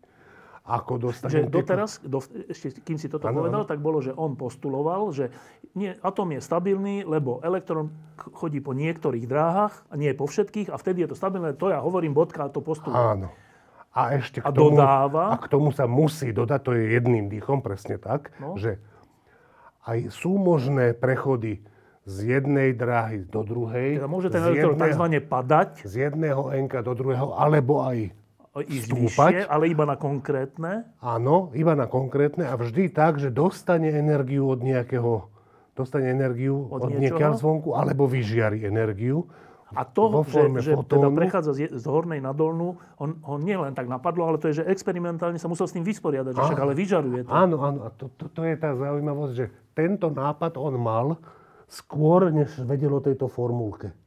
A keď sa dozvedel o tejto formulke, tak okamžite dokončil tie svoje výpočty a zistil, že dostane presne túto formulu so zlým R-kom. Čo je, čo je že zlý? Že keď vyrátal to R, tak toto R bolo známe proste v tej, v tej Balmerovej sérii, to číslo bolo známe jeho hodnota. Nejaká konštanta to je. Áno. Keď to, keď to Bohr vypočítal, tak jemu nevyšla tá konštanta, vyšla mu, vyšiel mu nejaká, nejaký zlomok, ktorý obsahoval hmotnosť elektrónu, náboj elektrónu, e, asi tieto dve veci a ešte, ešte nejaké konštanty typu pi a 2 a neviem čo. A zistil, že toto nedostane správne to číslo, ale ak tu nebude n, ale n pol, tak dostane presne toto číslo, ktoré dovtedy bolo vytiahnuté len z experimentu a Bohr ho zrazu dostal pomocou hmotnosti a náboja elektrónu. Čo nesúvisí s experimentom. Čo nesúvisí, teda súvisí to s inými experimentami, ale so žiadnou spektroskopiou. To znamená, že Bohr z toho svojho modelu dostal jednak toto 1 lomeno n na druhu minus 1 lomeno m na druhu. A Toto dostal. A ešte aj správnu konštantu za predpokladu, že toto nie sú celočíselné násobky HF, ale celočíselné násobky HF pol. Prečo tam Alebo- je to deleno dvomi? pretože keď, je, keď tam dám deleno dvomi, tak dostanem tú, tú hodnotu R, aká vychádza Ale on tam pôvodne nemal deleno dvomi. To tam len tak vložil? Pôvodne, pôvodne, e, tak som sa ja dočítal, že v tom liste Rutherfordovi, ešte v tom článku, v tom článku, a to, mňa, to sa mne na tom článku nepáčilo, v tom článku je rovno napísané toto. Čiže to, tento otáznik môžem dať preč, ak je tu už tá dvojka. V tom článku je rovno napísané toto, že Deleno n pol, áno, bez akéhokoľvek vysvetlenia. Čo, čo to vlastne je deleno dvomi? Čo, to, čo sa tým chce povedať?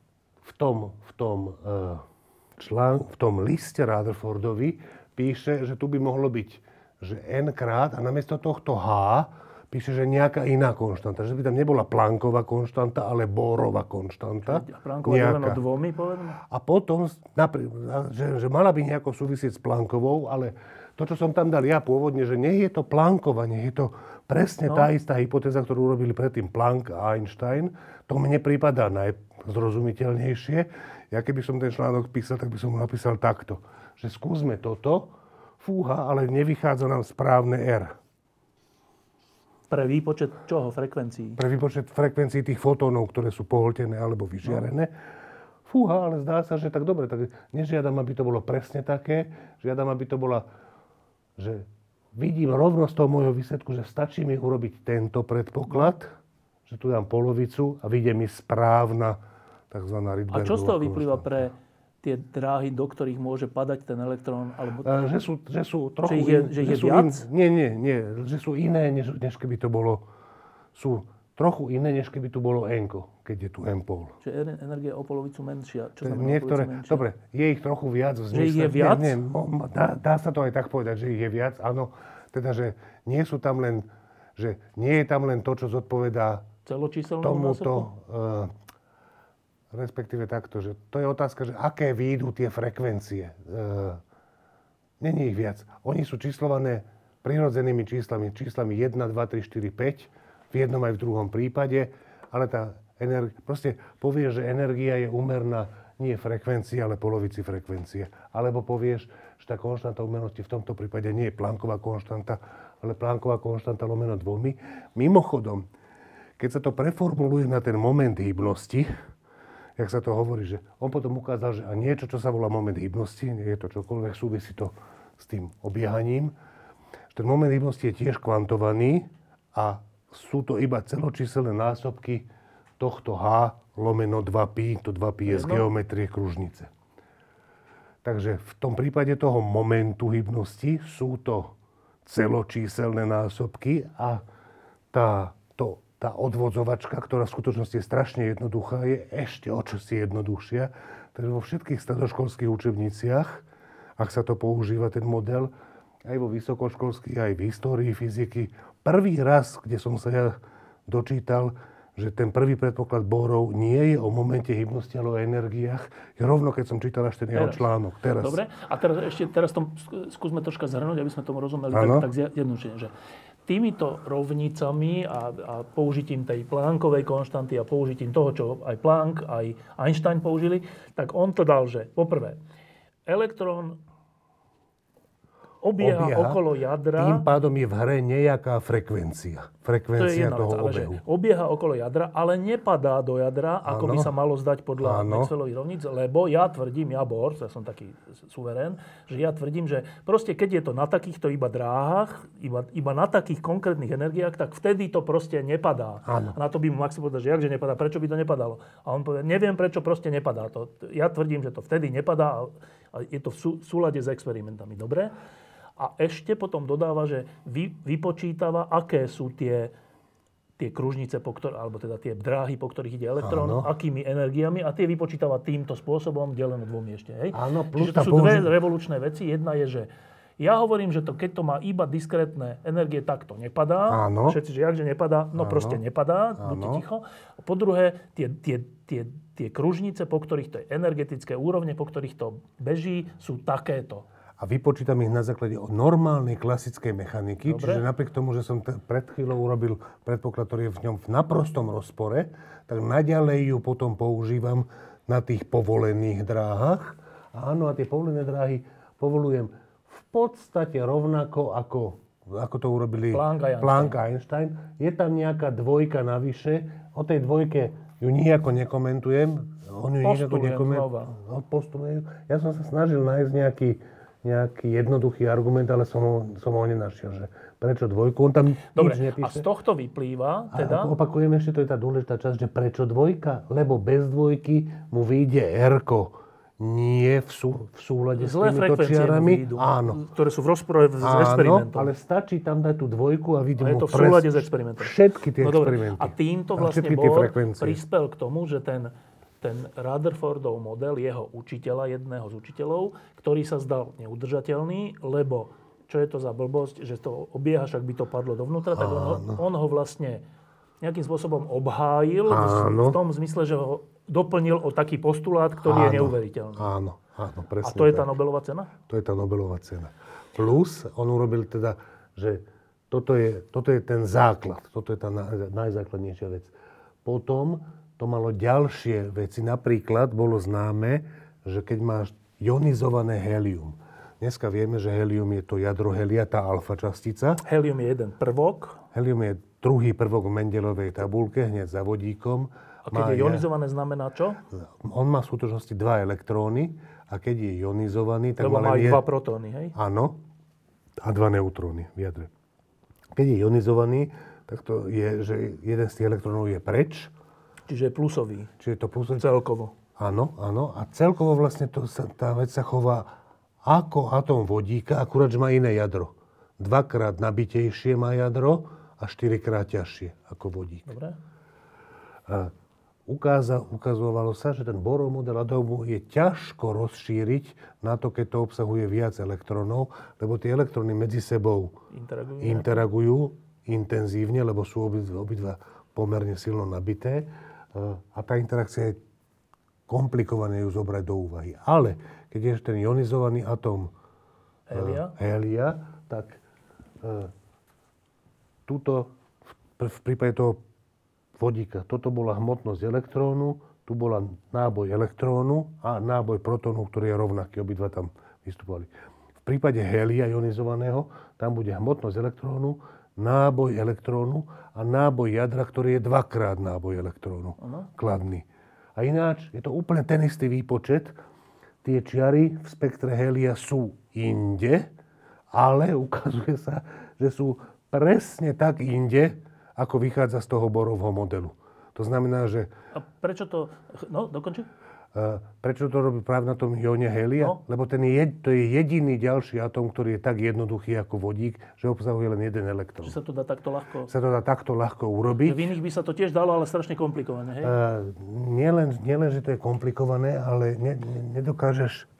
To musíš robiť len nejaké priblíženia v tých výpočtoch. Lebo tam je veľa elektrónov, ktoré... A teraz Stačia to- dva, stačia, aby boli dva. To je známa vec, že, že už v klasickej mechanike tzv. problém troch telies je neriešiteľný problém. To znamená, že už keď chcete urobiť takú slnečnú sústavu, že je Slnko a dve planéty, tak to na rozdiel od Slnka jednej planéty... Je oveľa komplikovanejšie. Nie, že oveľa, to je, že ne, nevieme, vôbec ne, nepoznáme exaktné riešenie toho problému. Teda tých pohybov a tak, hej? Áno, áno, áno. Dobre. To znamená, že v tej kvanto, v tejto klasickej fyzike obohatenej ešte o tieto postuláty, to nie je o nič ľahšie, čiže tam nemáš dobre, môžeš to robiť len pod nejakými približnými metódami a potom je otázka, nakoľko máš pod kontrolou to, jak dobré to priblíženie je k, reál, k Dobre, reálnym ale, ale výsledkom. z tohto a to sú modelu... veľké komplikácie. Dobre, ale že tento model, že je jadro, okolo ktorého obiehajú po diskrétnych dráhach elektróny v úvodzovkách,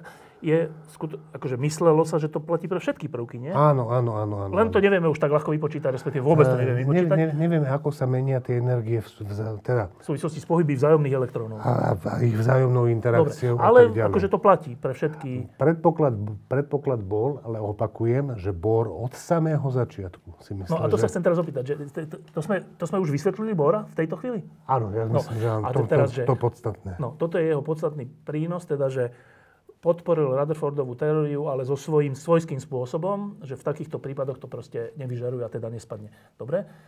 A teraz na začiatku si povedal, že a pričom tento Bohr od začiatku o tejto svojej práci, o tomto svojom postuláte a, a odvahe a neviem, pochyboval, respektíve nie, že pochyboval, ale vedel, že ale takto aj tak nie je. Áno, áno. Tak píšem niečo, o čom viem, že to tak nie je? Áno, lebo, lebo, lebo e, zrazu sa ukázalo, že dokáže vysvetliť nejaké veci, ktoré nikto predtým sa ani len nepriblížil k tomu, že by... Tak to by malo znamenať, že to tak je. Že niečo...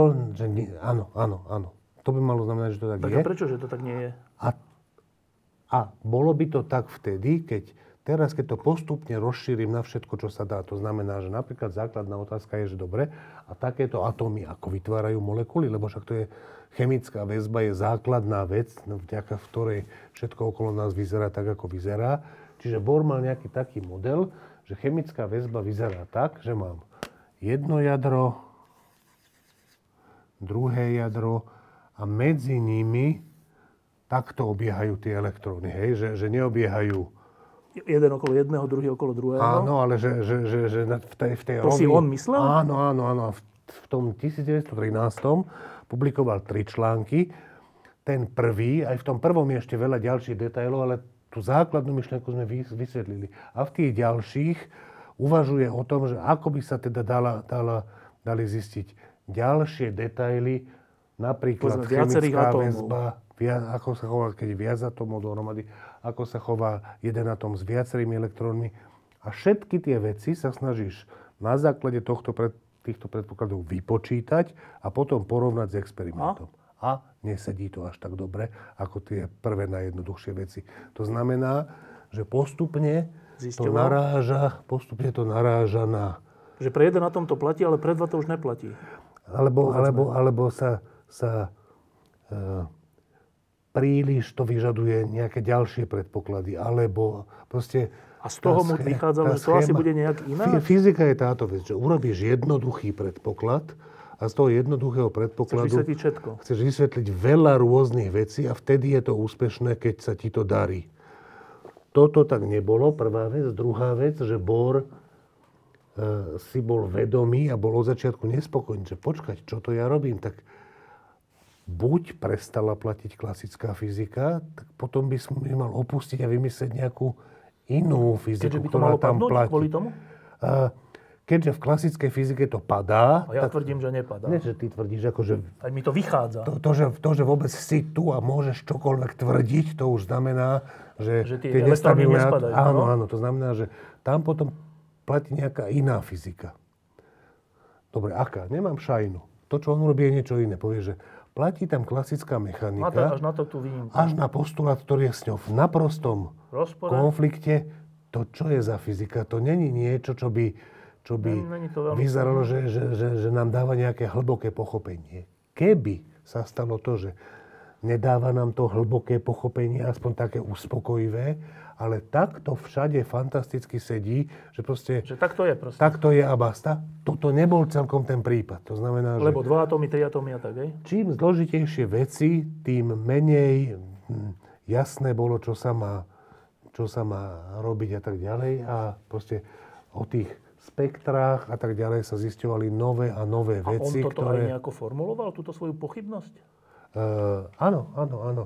Uh, ja si teraz nepamätám, či aj v tom článku je to nejakým spôsobom spomenuté. Že keď si hovoril o tom kráľovi, tak by som tak očakával, že keď dostával za toto Nobelovú cenu, tak povedal, že dávate mi Nobelovú cenu za niečo, čo neplatí. Uh, to není, že neplatí. V nejakom zmysle to, v nejakom zmysle to platí, ale opakujem, že všetci tí ľudia, ktorí robili, tí, tí najšikovnejší, ktorí robili v rámci tej starej kvantovej teórie, a Bohr bol úplný líder toho, toho, toho ako svetový líder.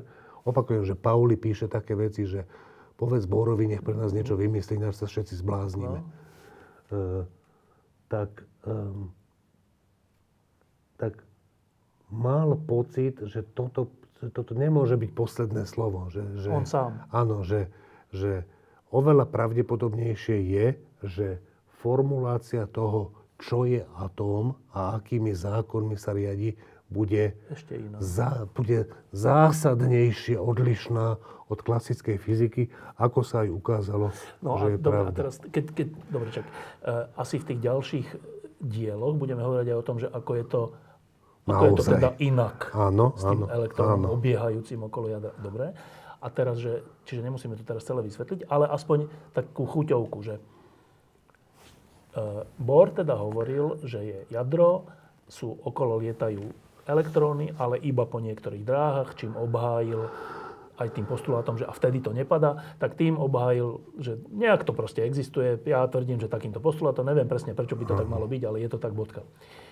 A my, keď sa, keď sa presunieme o neviem koľko rokov ďalej, ktorí ďalší fyzici prišli na to, že je to ešte troška ináč, než že by elektrón takto obiehal okolo Nie, že troška inak, ale veľmi úplne inak. tak to je, že úplne iný vesmír?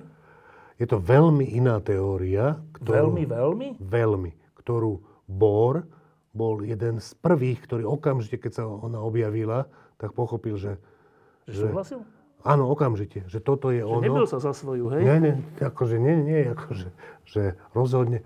Pričom teda ona vznik a zohral veľmi významnú úlohu, pre- pretože tá nová, tá kvantová mechanika naozajstná, je e, veľmi komplikované zistiť, čo ona vlastne hovorí. Vieš napísať nejaké rovnice, ale že povedať, že tie hovoria čo, tie hovoria o čom, na to existovalo medzi tými ľuďmi, ktorí to vymysleli, že úplne odlišné názory. Že v podstate ju objavili nezávisle od seba Heisenberg a Schrödinger. Heisenberg spôsobom, ktorý mne, proste to je, e, ten článok som sa tiež pokúšal čítať a ten je pre mňa že nečitateľný, ale v zmysle, nie že by to bola nejaká Atlanina? matematika, ktorá je nezrozumiteľná, ale že, že celkovo je ten článok považovaný za taký, e, jak, jak od mystika, keby bol Ja, až trošku. tak? Že, e, proste uh, z hľadiska toho, jak sa pozeráme na kvantovú mechaniku dnes, tak sa pomerne rýchlo ukázalo, že tie prístupy Heisenbergov a Schrödingerov sú v nejakom mysle ekvivalentné, že to je len... Ale ten Heisenbergov je tak neprirodzený, akože on začína takouto vecou, že celý ten článok začína, že vo fyzike podľa neho by sa nemali objavovať žiadne veci, ktoré nie sú priamým spôsobom merateľné, ako napríklad orbity elektrónu, po ktorých obieha okolo jadra, lebo to nikdy nemôžeme vidieť ani nič a že v slušnej fyzikálnej teórii by mali byť iba veci, ktoré sú dostupné meraniam. Týmto začne ten článok. Všade sa cituje, že toto je ten Heisenbergov prístup, pričom podľa mňa všetko, čo je ďalej, je porušením tohto prístupu. V tom, Lebo tiež v tom, nemeria niečo, čo, tiež čo tam, Tiež tam používa polohu elektrónu, ktorá je nejaká, nejaká e, zvláštna, zvláštna, teda takto. V niečom to je zrozumiteľné, v niečom to udržiava tú, ten kontakt. Keď sa povie, že to, čo označuje polohy, to, čo označuje za polohy, v skutočnosti zodpoveda nejakým intenzitám nejakých žiarení a to už dostupné je, ale teda, jak si didaktická úroveň toho, to sa len, to sa len domnievam, že toto je ten uh, súvis, akože keď ho vezmeš dôsledne za tak slovo, nájdeš, ne? keď ho vezmeš dôsledne za slovo, tak podľa mňa to sa spreneveruje tej, tej svojej vlastnej filozofickej koncepcie Heisenberg. Uh, ale na základe toho Heisenberg nedostal tento vzťah. Toto je tá kľúčová vec, že toto, keď dostaneš pre atóm vodíka, tak stá sa, že si na správnej ceste, že máš to spektrum. Tak Heisenberg v tom nezrozumiteľnom, alebo dosť nezrozumiteľnom článku, ktorému ale ľudia ako Bohr porozumejú rýchlo, a ľudia ako Pauli, ten nie, že on tam neriešil atom vodíka, na to nemal, to nezvládol Heisenberg. A Pauli nielenže porozumel, čo tam ten Heisenberg hovorí, ale úplne geniálnym spôsobom vyriešil, že keď to, čo hovorí Heisenberg, aplikujem na atóm vodíka, čo dostanem, a tiež dostal túto formulku, čiže v skutočnosti tú Heisenbergovú kvantovú mechaniku v obrovský dôležitý krok tam urobil Wolfgang Pauli a Schrödinger k tomu pristúpil úplne, úplne inak, podľa mňa oveľa zrozumiteľnejším a intuitívnejším spôsobom. Pričom Schrödinger hneď dal nejakú interpretáciu tomu, že čo tá rovnica, ktorú on napísal, že čo ona znamená. S tou interpretáciou absolútne nesúhlasil Heisenberg, nesúhlasil s ňou Bohr. Einstein v prvej chvíli bol nadšený, potom po chvíľke prestal byť nadšený až do konca života s tou interpretáciou, ktorej hlavný obhajca bol Bohr, nesúhlasil. Čiže celé je to, celé je to veľmi komplikované, ale ja si myslím, že dnes existuje, existuje všeobecný konsenzus, že čo pod tou kvantovou mechanikou sa myslí a je to to, čoho najväčší obhajca bol Bohr. A ešte jednu vec chcem povedať, tá je úplne zaujímavá. To je z tej knižky toho Abrahama Pajsa, že, že on tam píše takúto vec. A naozaj to je na tom Borovi, že pýtal sa niekoho z tých, z tých súčasníkov fyzikov Borových a rovesníkov, čiže myslím, že nie Einsteina, ale niekoho na tej úrovni, že, že kto bol, že čo znamenal Bohr v tom čase. On, že to bol že jednoznačne, že úplne, že líder svetovej fyziky, že to bol, že muž číslo jedna v, celom to, v tej, celej tej vývoji atómovej a kvantovej fyziky, že to bol...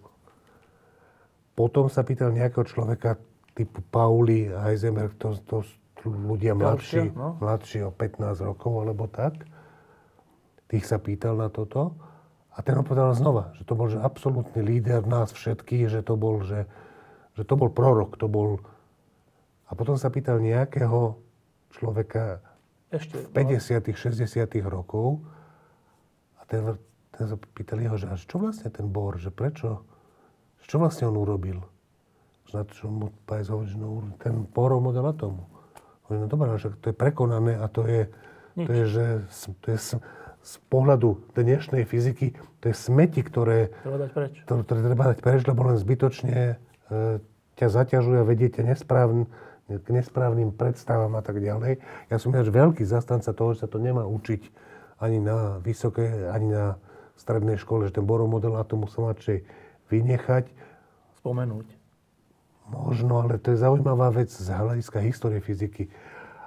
Čiže to je úplne zaujímavý človek, že dve generácie že číslo jedna. ho považovali, a to, nie, to že úplne, že absolútne top ľudia z tých generácií no. ho považovali. A nie ďalšia, že to nič. A ďalšia, že to, a to není nejakým zlomyselným oným, to je konštatovanie, že ale tá vec, ktorá po ňom ostala, podľa mňa, len ona není, že v konkrétnom článku, alebo je čo, je veľmi dômyselné a dôsledné obajovanie tej čudnej interpretácie kvantovej mechaniky, ktorá dnes je štandardná. Často sa hovorí, že ortodoxná interpretácia alebo kodaňská interpretácia. E, a ktorá myslím si, že je správ. Každopádne to je jediná, ktorá je mi zrozumiteľná. Všetky tie ostatné sú mi buď nezrozumiteľné, alebo nejaké divné. A... No a e, e, ešte... Čiže, čiže interpretácia kvantovej mechaniky je asi jeho hlavný, pričom tú základnú interpretáciu nevymyslel on, ale vymyslel Max Born. Dobre, a teraz ešte poslednú vec mi povedz, že, že ak sa malo, e, ak Bohrov prínos je ano. toto, čo tu máme na tej tabuli. Áno, hlavný. Teda, že po diskrétnych dráhach to môže iba byť energetických a môže to medzi nimi ešte aj preskakovať, ale nevyžaruje to energiu, keď to ide po tých bežných dráhach. A teda vlastne platí, existencia sveta je vlastne, on to obhájil, dobre? S tým postulátom, že vtedy to proste nevyžaruje. Ano. Tak iba teraz jednou vetou naznač, že tí, ktorí v 50 60 rokoch hovorili, že ale však to je úplná blbosť, dajme to bokom, tak naše dnešné poznanie toho, ako sa to jadro a elektrón majú k sebe, je v čom tak veľmi iné, že hovoria, že dajte to bokom? A, že naozaj, naozaj tam neexistuje nič také ako... A, obiehanie ako elektrónu. Obiehanie elektrónu po nejakých dráhach kružnicových alebo eliptických, čo znamená, že ten elektrón v danom čase je tu a ide takto rýchlo, potom je tu a potom je tu a potom je tu. Dnes vieme, že to má... takto nie je. Takto to nie je, ale to, čo, teda, to, čo, to, čo ostalo potom Bórovi, a to možno, mohol ten, to možno mohla byť tá odpoveď na tú otázku, že Bór bol prvý, ktorý ukázal, že pre naše porozumenie atómom je absolútne kľúčová tá Plancková konštanta a tá Plancková Einsteinová myšlienka diskrétnych energií, ktoré priniesli títo dvaja muži do fyziky. A do atómovej fyziky túto konštantu a tú myšlienku vniesol Bohr a odvtedy je tam už navždy.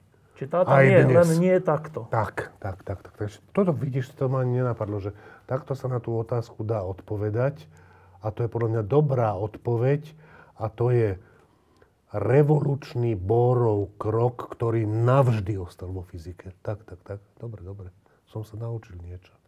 Tak, to bol Martin Mojčiš a Niels Bohr um, nebudem prezrádzať viac, iba po, aspoň to povedzme, že ďalší človek bude kto?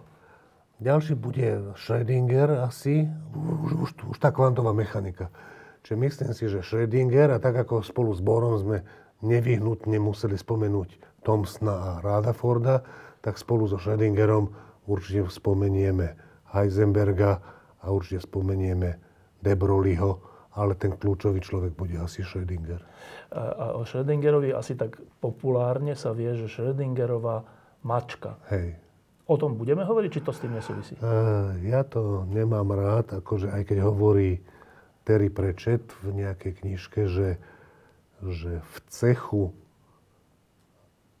autorov populárnovednej literatúry je proste, že absolútne neprestúpiteľné pravidlo, že v každej populárno-vedeckej knihe musí byť paradox dvojčiat a Schrödingerova mačka spomenuté no. bezpodmienečne. Ja to nemám moc rád, ale súvisí to s tou interpretáciou kvantovej mechaniky a s tou pravdepodobnostnou interpretáciou a s tým, aké to prináša problémy, keď sa veci berú príliš doslova. Aj keď ja si myslím, že aj keď sa berú príliš doslova, že to nie je... Mne, no, dobre, Môžeme sa dotknúť aj Schrödingerovej mačky, aj keď mne to nepripadá až také zaujímavé. Tak vzrušujúca vec. V nejakom, tá, takto. Na, na kvantovej mechanike je veľmi zaujímavá tá časť, ktorá sa týka merania a interpretácie toho, čo tá kvantová mechanika hovorí, prečo hovorí iba o pravdepodobnostiach, a prečo je síce kauzálna, ale nie je kauzálna v tom mysle, že ti presne predpovie, ako dopadne meranie. Vie ti povedať len pravdepodobnosti, s akými budú jednotlivé výsledky toho merania. Ale samotné, že čo je to meranie, je veľmi neintuitívna, divná časť. Není jasné, kde sa má, mne nie je jasné, kde sa má položiť hranica medzi tým meracím prístrojom a tým, čo je merané. To, čo hovoril o tom Bohr, je súčasťou toho, čo sa dneska považuje za štandardné. A opakujem, že ja si myslím, že to je najväčšia záhada vedy dnešnej, nezodpovedaná. Aj keď čo? veľ... Čo vlastne... Sa deje, keď niečo meriame? Čo sa vlastne deje v kvantovej fyzike, že áno, že jak prebieha proces merania a jak sa stane tá vec, že z mnohých pravdepodobností, z mnohých možných výsledkov ktoré sú s rôznymi pravdepodobnostiami, sa nameria jeden. Čo sa vtedy stalo? Čo sa, presne, tie, tieto veci. Iba tak ja... napoviem, že vtedy skolabovala, skolabovala vlnová áno, funkcia, to že? Je, áno, to je. Čo to je, samozrejme nič nehovorí táto veta. Nie, nie, ona, to, ona hovorí, akože, to si aj môžeme vysvetliť na budúce, to je pomerne ľahké vysvetliť, ale, ale ako, si, ako si cítime, že, že, že to vysvetlenie nie je dostatočne uspokojivé a E, nie všetci ľudia zdieľajú ten názor, si myslím, čo ja, že toto je naj, od, najväčší problém celej vedy, otvorený. Sú ľudia, ktorí to považujú za vyriešené a tak ďalej, ale e, pokiaľ som schopný rozumieť ľuďom, ktorí toto tvrdia, tak mám pocit, že vždy vidím, že oni sa mýlia, že, to, že proste... Že je to problém. Že, že to je problém, ktorý len oni odsunuli za, za oponu a ukazujú nám len veci pred oponou, ale za to oponou to tam je, ja to tam vidím, jak to tam trčí. A niektorí, ktorí robia veci, ktorý, ktoré sú na mňa príliš zložité, že ja tomu nerozumiem, tak aj tam mám podozrenie, že je to tak.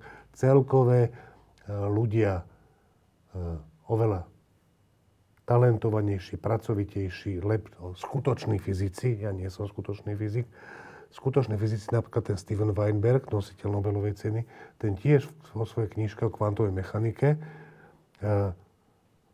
má kapitolu, kde spomína veľa rôznych možných interpretácií kvantovej mechaniky a na konci toho zhrňa, že jak to je teda naozaj, že on nevie, ale že najviac sa asi kloní k tej kodaňskej borovej interpretácii.